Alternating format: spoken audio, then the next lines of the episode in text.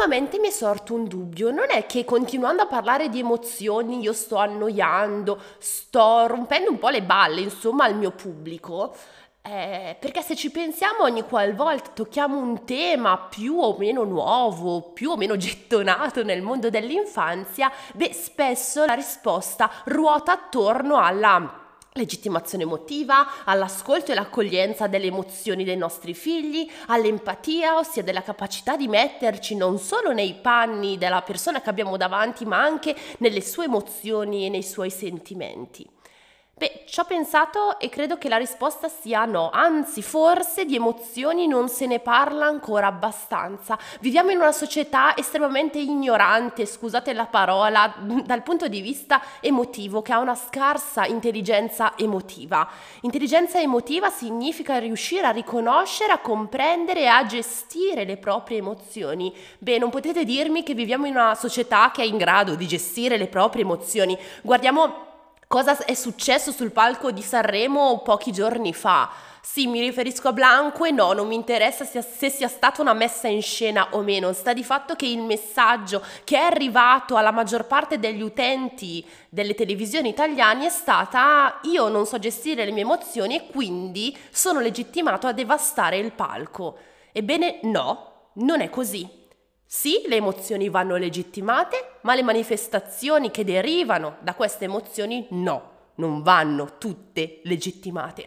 E quindi oggi sì, Voglio ancora una volta rompervi le scatole su questo tema, sull'importanza delle emozioni e di farvi capire realmente che cos'è questa benedetta legittimazione emotiva che avete sentito nominare 800 milioni di volte, ma che forse ancora oggi è difficile da portare all'interno della vostra vita.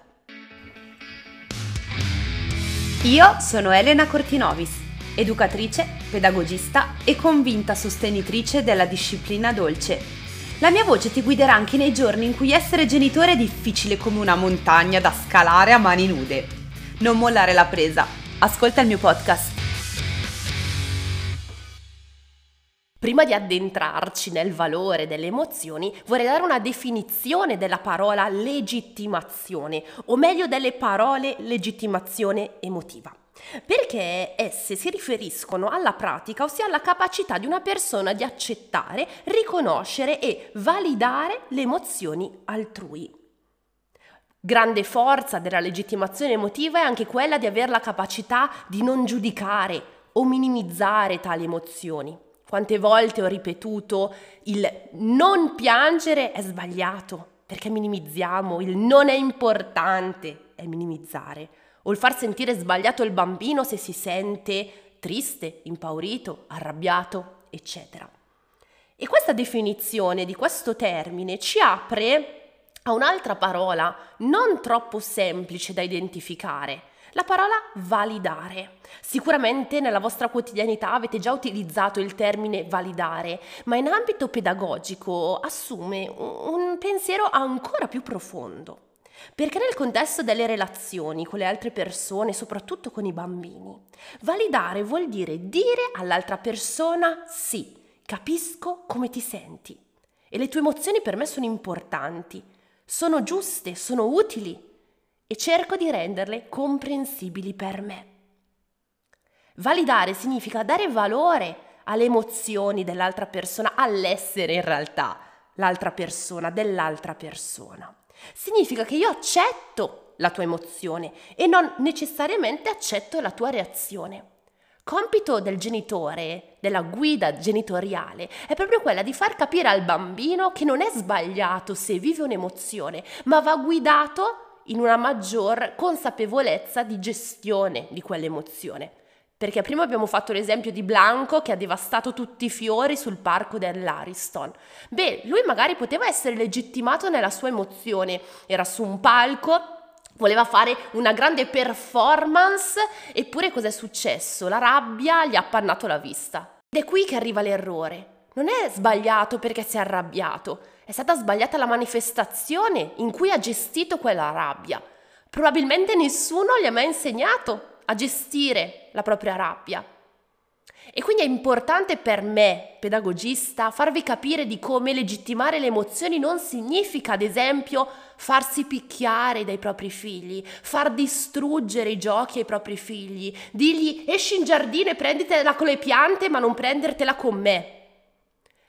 Insegnare e guidare, sì, guidare penso che sia proprio il termine corretto, i nostri bambini verso una gestione emotiva, un'intelligenza emotiva, parte sì dalla legittimazione e dalla validazione delle sue emozioni. Attraverso il sì, capisco come ti senti e no, non sei sbagliato se ti senti così, ma anche dalla non accettazione di tutte le manifestazioni errate, sbagliate, esagerate spropositate che in un bambino di 2, 3, 4 anni a volte sono più accettabili, sono più comprensibili, perché capiamo che, eh, anzi dovremmo saperlo, ormai arrivati al 63esimo episodio del podcast, il cervello del bambino è immaturo e ha reazioni che lui non riesce a controllare. Ecco però eh, a 20 anni, a 30 anni, a 40 anni dovremmo essere in grado di gestire le nostre manifestazioni. E quindi così come non è accettabile che un bambino prenda calci il cane quando è arrabbiato. Non è neanche accettabile che un adulto inizi a inveire, a sbraitare e anche a alzare le mani contro il bambino se è arrabbiato. Perché se io voglio insegnare a mio figlio a dar valore alle sue emozioni, gli dovrò anche insegnare che di fronte all'incapacità di gestione delle emozioni non ci deve essere maleducazione, violenza, distruzione. Ci deve essere comunque un accompagnamento. E capite bene che i primi a doverlo fare, doverlo sì, non poterlo, doverlo, il nostro dovere, siamo noi. Siamo noi a dover imparare a lavorare su di noi per imparare a gestire le nostre emozioni in modo tale che insegneremo ai nostri figli a gestirle a loro volta. I nostri figli sono delle spugne. I nostri figli hanno bisogno di una guida e so che questa parola a tanti non piace, io sono il genitore, io devo farmi valere. Beh, ma tu genitore che ti devi far valere sei anche la sua guida, sei anche il suo esempio nel bene e nel male. E quindi impara tu prima a gestire le tue emozioni prima di pretendere che sia tuo figlio a farlo. E quindi se il vostro obiettivo è quello di crescere dei ragazzi, degli adolescenti che non diventino il blanco della situazione che in preda alla sua rabbia distrugge, e non nascondiamoci dietro al dito del era tutto costruito per aumentare l'hype nei confronti di Sanremo. Ragazzi, se fosse tutto costruito, e vi dico anche secondo me era così perché mi sono un po' informata e a quanto pare anche durante le prove aveva distrutto tutto. Quindi ancora peggio, ancora peggio perché intenzionalmente l'esempio che si è voluto dare è stato quello di, di fronte alla rabbia, la reazione è quella di distruggere e quindi aprire gli schieramenti di persone che lo difendono perché dicono beh era Sanremo ad aver dovuto assicurare un determinato tipo di audio insomma senza entrare nei dettagli a, a, a eh, legittimare l'emozione e la manifestazione di rabbia di questa persona ma è, è contro le persone che invece al contrario dicono no assolutamente è stata la reazione di un bambino viziato a un certo punto imputare la colpa ai genitori non ha più senso a un certo punto bisogna prendersi la responsabilità delle proprie azioni. E quando è un ragazzo, un adulto, a compiere queste manifestazioni, non si può più scavare indietro nel passato e dire colpa dei suoi genitori.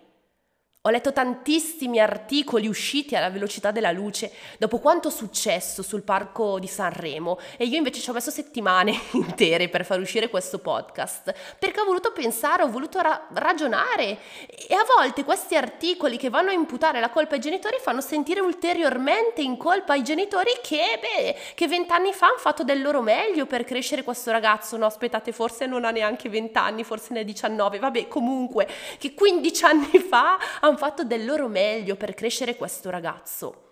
Quindi a un certo punto sono anch'io d'accordo nel dire va bene, però a un certo punto poi il lavoro lo dobbiamo fare anche noi su noi stessi, perché sì, fino a 12 anni il lavoro che noi facciamo sui nostri figli è fondamentale. Poi il lavoro dei genitori inizia ad acquisire anche contaminazioni dall'esterno, dai pari, dagli insegnanti, da tante altre persone. Per noi però è importante fare comunque del nostro meglio per far crescere i nostri figli con la consapevolezza, la consapevolezza che se sbaglieranno, e magari non sbaglieranno davanti a milioni di, di persone che guardano la televisione, ma magari sbaglieranno davanti a, a decine di colleghi del lavoro, che sbaglieranno davanti alle due persone, tre persone della propria famiglia, ecco il valore dell'errore sarà uguale, sarà lo stesso perché imparare a gestire le nostre emozioni è qualcosa di importante per noi e non per il giudizio degli altri.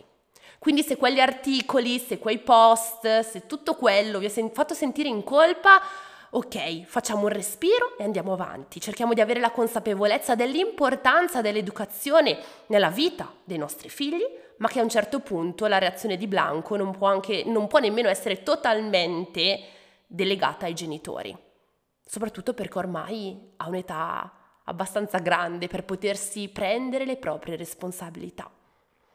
Giriamo un attimo pagina, lasciamo da parte la cronaca italiana e parliamo di quelli che sono per me e i motivi che vorrei andarvi a sintetizzare per tatuarveli in testa del perché parlare di emozioni con i bambini è importante, non è mai noioso, non è mai una rottura di balle, ma essere, devono essere le fondamenta della nostra casetta, del nostro palazzone, che sarà poi la nostra educazione. Beh, il primo motivo l'abbiamo già visto in realtà ed è quello del fatto che parlare di emozioni aiuta i bambini a comprendere e a gestire le emozioni. Per aiutare ad avere un bambino che non diventerà un piccolo blanco distruttore, il primo passo sarà quello di dirgli quello che prova. In questo momento ti senti arrabbiato. Sei forse arrabbiato? Prendete queste frasi con la sfumatura che più preferite. Non deve essere una minaccia, non deve essere un'accusa, ma deve essere una dolce domanda, una dolce guida. Citazione. Una dolce guida che dice ai vostri bambini capisco che ti senti così, l'emozione che tu stai provando è questa e guidarli verso una gestione efficace dell'emozione. A volte in questi casi ci può essere il no. Se ti senti arrabbiato non puoi distruggere tutta la tua cameretta, ma, ma se sei arrabbiato puoi, puoi chiedermi un abbraccio, puoi urlare forte, puoi avvicinarti a me, possiamo insieme cantare una canzoncina, una storia, per riuscire a trovare la calma, a ritrovare la calma. Il nostro obiettivo non è quello di eliminare l'emozione, ma insegnare a gestire queste manifestazioni. In secondo luogo, perché è importante parlare di emozioni con i nostri figli? Perché l'emozione passa dall'empatia. E se io insegnerò al mio bambino che lui non è il solo a provare delle emozioni, ma che anche io genitore provo delle emozioni, che la sorellina prova delle emozioni, che il fratello prova delle emozioni e così via, riusciranno ad allenare l'empatia, la capacità di mettersi nei panni degli altri. Apro e chiudo parentesi velocemente, giuro, non possiamo pretendere empatia da un bambino di due anni. L'empatia è una capacità cognitiva che inizia piano piano dai tre anni in su, anche quattro in su, diamoci i tre. Sotto i tre anni non pretendiamola. Sotto i tre anni possiamo allenarla, possiamo iniziare a gettare il semino dell'empatia che inizierà a uscire dopo i tre anni. Quando arriverà quel magico momento in cui il tuo bambino o la tua bambina imparerà a riconoscere le emozioni degli altri, sarà meraviglioso perché ti renderai conto che diventeranno più sensibili riusciranno a capire ciò che l'altro prova e ad agire in base non solo alle proprie emozioni, quindi mossi da un forte egocentrismo, ma anche dal riconoscimento delle emozioni degli altri. E poi Elena, e poi perché? Perché dovrei parlare di emozioni ai miei figli? Perché aiuta ad ampliare la comunicazione perché parlare di emozioni senza paura, senza vergogna, senza timore di offendere o di sentirsi deboli, perché quante volte nella nostra infanzia i nostri genitori hanno associato la paura, la tristezza a debolezza. Ebbene non è così. Tutti a volte sono tristi, tutti a volte sono impauriti, e beh sì, questo lo sappiamo, tutti a volte sono arrabbiati. E quanto è bello creare un clima di apertura, di comprensione nella nostra famiglia, senza creare quel clima di terrore in cui meglio raccontare una balla piuttosto che dire la verità, altrimenti. Altrimenti cosa? È così bello quando i nostri bambini si sentono liberi di esprimere le loro emozioni, di parlare apertamente di ciò che provano e quanto è bello per noi adulti toglierci la maschera dei genitori perfetti. Quanto è bello invece mostrarci anche noi veri, reali, nostre, nei nostri momenti di forza, ma anche nei nostri momenti di debolezza. E infine, imparare a riconoscere le emozioni, le nostre emozioni, sin da piccoli, ci permetterà di affrontare meglio le sfide e le difficoltà della vita. Perché quando io vi parlo non vivo nel mondo degli unicorni, non vivo in un mondo parallelo dove siamo tutti santi.